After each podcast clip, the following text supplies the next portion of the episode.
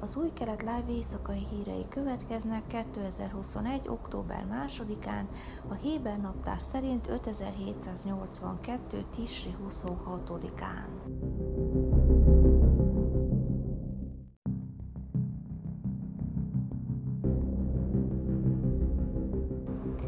Izrael törölte az utazási célok listáján lévő utolsó három országot is, amelyet korábban a magas koronavírus fertőzési ráta miatt vörösnek jelölt.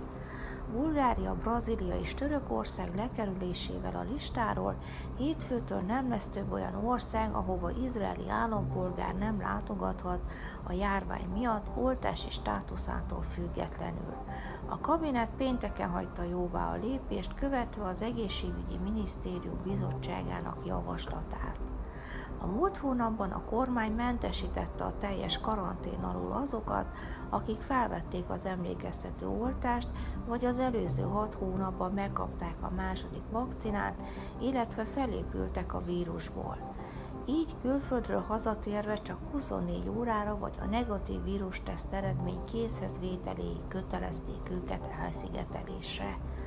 A múlt héten a legfontosabb mutatók azt jelezték, hogy Izrael jelenlegi koronavírus fertőzési hulláma csökkenőben van.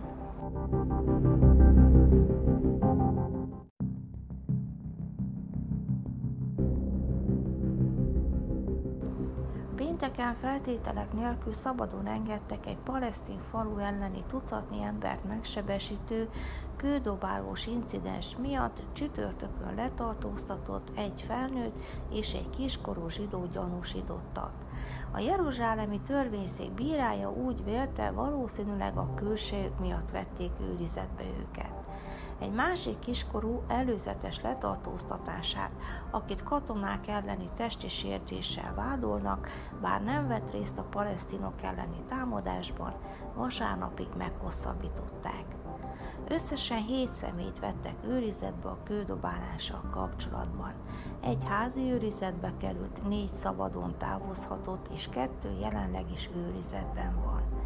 Kedd délután több tucat állarcos izraeli dobálta kövekkel a palesztinokat, Har Hebron déli részén kövekkel autókat rongáltak meg, és legalább 12 palesztin megsérült, köztük egy három éves gyerek. Válaszul néhány palesztin kövekkel dobálta a telepeseket, ami összecsapásokhoz vezetett a két fél között. Izraeli oldalon hét sérültről számolt be a Héber média.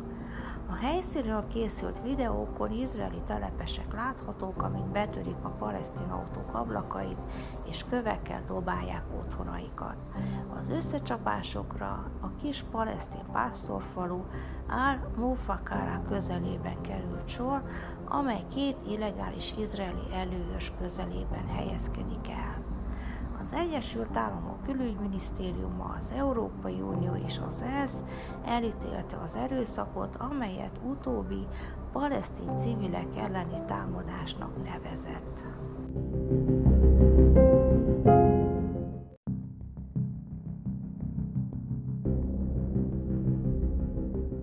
Nyolc izraeli tinédzser került kórházba péntek éjszaka illegális szintetikus kanabisz fogyasztása miatt, áll az egészségügyi minisztérium közleményében. Az egyik gyerek súlyos állapotban van. A tinédzsereknél belső vérzést állapítottak meg, ami arra utal, hogy a kábítószert mérgező anyaggal, esetleg patkányméreggel keverték össze, közölte a minisztérium, és sürgős figyelmeztetést adott ki a Mr. Nice Guy néven ismert kábítószer ellen, hangsúlyozva, hogy a szer fogyasztása halálhoz vezethet, különösen veszélyes, mivel különböző más drogokkal és mérgező anyagokkal kevert kábítószer. Mr. Nice Guy és más Izraelben népszerű szintetikus szereket 2011-ben betiltották, de az utóbbi hónapokban országszerte többen is meghaltak a hasonló szintetikus kábítószerek fogyasztásától.